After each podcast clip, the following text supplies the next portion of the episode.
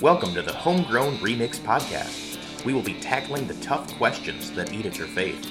Throughout the year, four students will dissect, discuss, and comment on each week's topic. And now, please welcome our host and president of Crossroads Farm, Doug Rutledge. Hi, and welcome back to another week on the podcast. We have four amazing students here with us. Uh, do you guys want to go ahead and introduce yourselves? I'm Ben. Where do you go to school, Ben? I'm homeschooled. And how long have you been coming to Crossroads? Uh, this is my second year. Amazing. My name is Katie. I'm also homeschooled and I have come to Crossroads since my freshman year. I'm going Monachino. Um, what were the questions again? Where do you go to school, Graydon? I'm homeschooled, and this is my sixth year at Crossroads. I'm Abby Affelter. I go to Reading High School and I've been going here since sixth grade.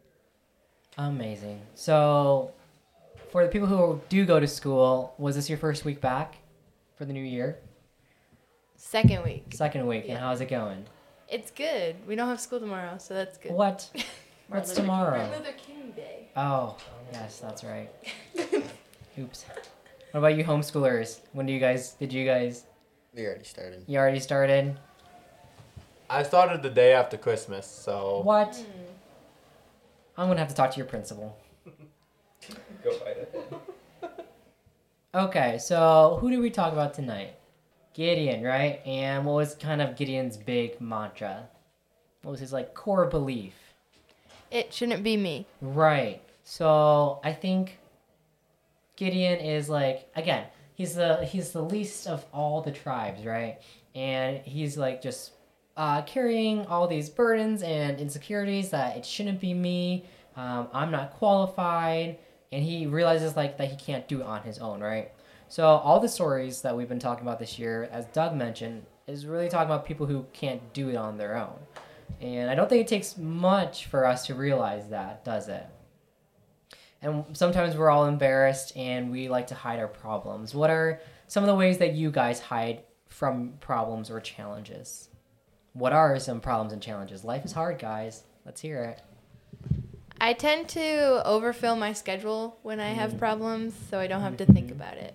I'll be honest, I just fake it and then like when I'm by myself, like just let it all out. Fake it but till you make it. pretty much. Bottle it up. I do the same as Abby. Uh, if I have problems, I just work as much as possible, so then I don't have to think about them. Distractions. What about you, Ben? I just get them over with. Just get over your problems. Yeah. Okay, so you face them head on. Speak to your mountain. Uh, sometimes I like to go to the gym. You know what I mean? Uh, working out or something. Just kind of like get your, you know, your focus on something else instead of instead of the pain of the problem. It's the pain of your physical body just deteriorating, right? So there's that. Um, any Enneagram sevens in the room? Huh? A lot of Enneagram sevens, the enthusiasts, like to just like find something fun to do to distract themselves. Sometimes, depends. Sometimes, Abby. Yeah. So, the next question we have is Do you think God needs to prove it's Him before we do what He asks us to do? And I'm guessing the obvious answer is what? No, right? But why? I would say, yeah, he doesn't need to prove himself, but like it, I feel like it tends to help us as humans. We tend to doubt things like that, and so a lot of time I feel like it helps us when he does. It's like okay, like I know for sure now that I'm doing the right thing. It's a confidence boost, right? So, like, what are those? What are some of those things that you're afraid God might ask you to do? What are those like things that you're probably most insecure about? If I were insecure about being short, I'd be like really afraid if God asked me to be an NBA player. You know what I mean? Could be intimidating. What about you guys? Public speaking. I would say uh, sharing my faith with other people, Mhm. non-believers. Yeah. this year I recently just went to homeschool, so like Hmm. going from public school to homeschool is definitely like a big adjustment and I did not want to do it, but I'm definitely glad I did. Wow. I would say something like missionary work if God called me to um, change where I lived or um, like go to another country and like communicate the Bible to people. I feel like that would be difficult. So, Graydon, if God asked you to share your faith, what would it take for you to have confidence to do that?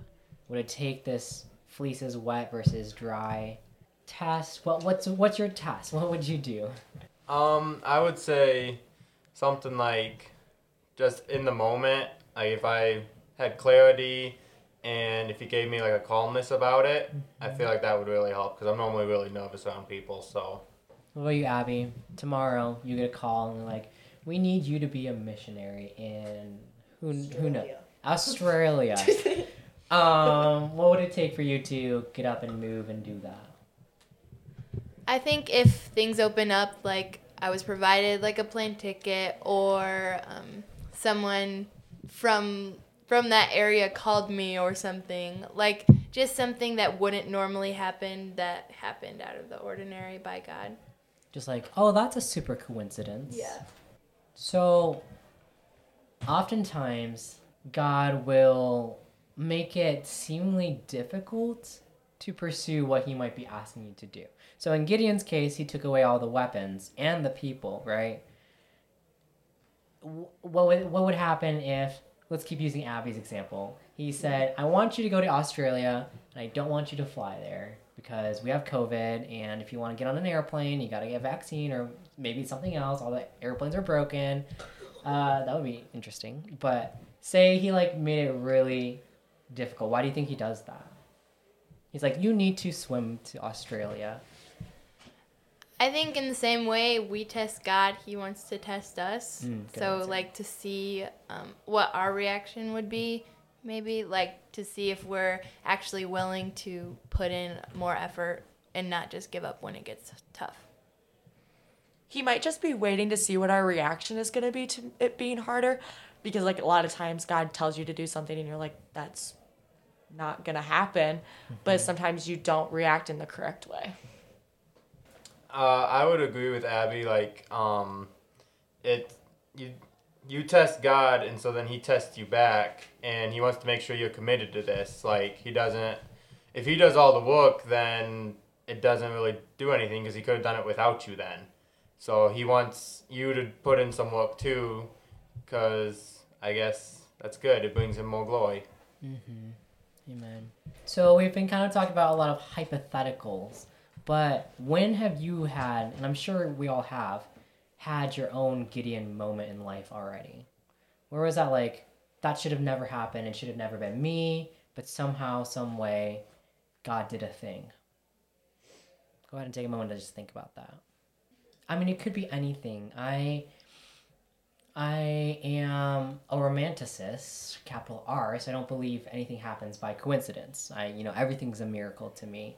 And so like even just being in this room is kind of like a crazy. If have you ever thought about like your life to this moment? Like for me, I was born in Vietnam and I lived in an orphanage for three and a half years. And I don't really know or remember exactly what that was like, but it's crazy to think like, okay, God decided to move me to Michigan. I mean, it could have been sunny Florida. I wouldn't have been mad. but he moved me to cold Michigan. And he brought me to Hillsdale College. And then he, by happenstance, brought me to Pine Ridge. Pine Ridge brought me to Crossroads. And here I am, all those years later, in the middle of kind of nowhere. but exactly at the same time where God wants me to be. What about you guys? What are those moments in life? Um, our family went through an adoption process through Ethiopia, and it was kind of out of the blue. We weren't really expecting to go through with it. We kind of took it as like not a joke, but like, oh, well, maybe it'll happen. But um, there seemed to be steps that open up, like the exact amount of money that it would have taken to um, complete the adoption. And um, we got to, or my parents got to go um, to Ethiopia to visit um, my brother, but um, it fell through and the adoptions closed.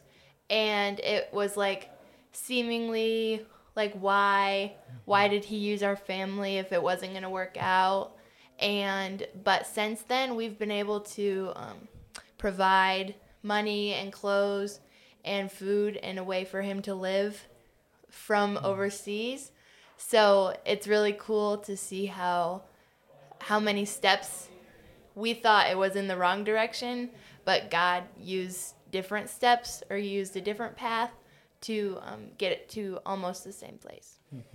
This happened a while ago, but we had a situation with my dad, and we weren't really sure how it was going to go through. And it almost led my parents to divorce. It was just like a lot of arguing and everything. And we decided to move out of our hometown and move into Hanover and just kind of start fresh. And our family has never been tighter. But during the times of like my parents arguing and stuff, we weren't really sure like what was gonna happen. And I know me and my brother had like a lot of like good heart to hearts about like what we would do, what parent we would choose, because we didn't want to go in between houses. It was just like, why is God choosing this? And then He just brought our family closer together. I'd say one thing for me is uh, this happened recently this winter, and uh, so my neighbor had a stroke and half his body was paralyzed, and the only heat for his house was with wood, and so I was able to I someone else got in contact with me, told me about it, and so I was able to provide him with heat this summer. I mean this mm-hmm. winter because I cut wood for our family, so I guess that's a big moment for me. So I guess here's kind of a practical question. What is something that you think God might be asking you to do? It, it doesn't have to be a missionary in Australia. It's something he might be asking you to do tomorrow or consider doing this semester. Um, for me, I have this uh, friend from high school who's an atheist. I grew up with him, uh, played soccer with him, and he's a little old fashioned. So we rewrite letters back and forth. We're pen pals. But I think God has been like asking me and burdening me with like sprinkling more and more of my faith into our communications, right? And to be more bold about it. So, I mean, that's just a real simple, easy thing that God is kind of asking me to do, but it still is like, hmm, I don't know. Like, I've been friends for him forever. I've invited him to things before in the past. Why now? Like, are you sure? Those types of things. Um, I think mine is definitely God has placed on my heart that He wants me to pray for my team, like pray mm-hmm. with my basketball team before games. Mm-hmm. But like it's always I'm always before I'm like, should I really ask? Is it mm-hmm. really like important? Do will they think I'm weird? Like so I've done it a couple times and it went went fine. So I don't know why I still have these feelings, but it's definitely still on my heart that he wants me to pray with my team. I would say one thing that's been on my heart for a while is uh, witnessing to my coworkers. Those are the hardest, aren't they? Yeah, cause it's like I don't. Because it's not like they're really your friends. I mean, they might be, but it's like it's just happenstance. Like, oh, okay, they're you're just kind of in my life incidentally. Like, mm. Yeah, and, and you don't want to like make things awkward and, mm-hmm. and be stuck working with them. be like, oh, Graydon's that guy, and now you know. Yeah. Ugh. To go off of what Graydon said, I work at a place where it's mostly adults. There's only me and one other like younger person, but she's still like 19, 20. But her and I both go to church. We go to the same home church, but nobody else really like talks about it. And when her and I are like talking about it, everybody kind of like gives us like weird looks.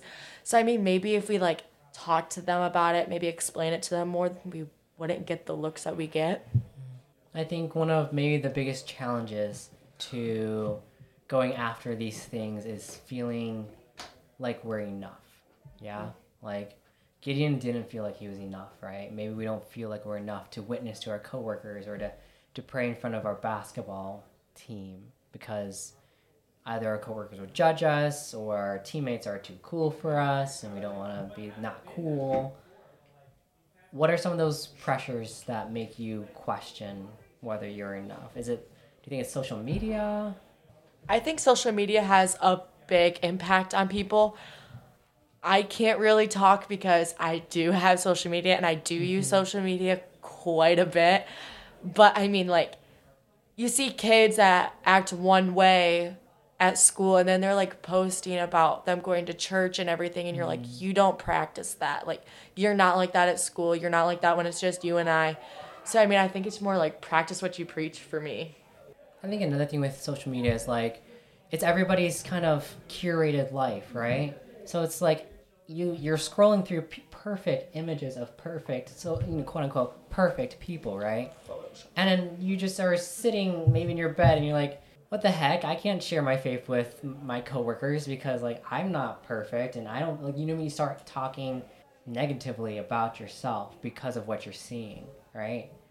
Um, so I definitely, and it's tough because social media could also be a great platform. Like, I think the Apostle Paul would be stoked about social media because it's an opportunity to share your faith with hundreds and thousands and millions of people.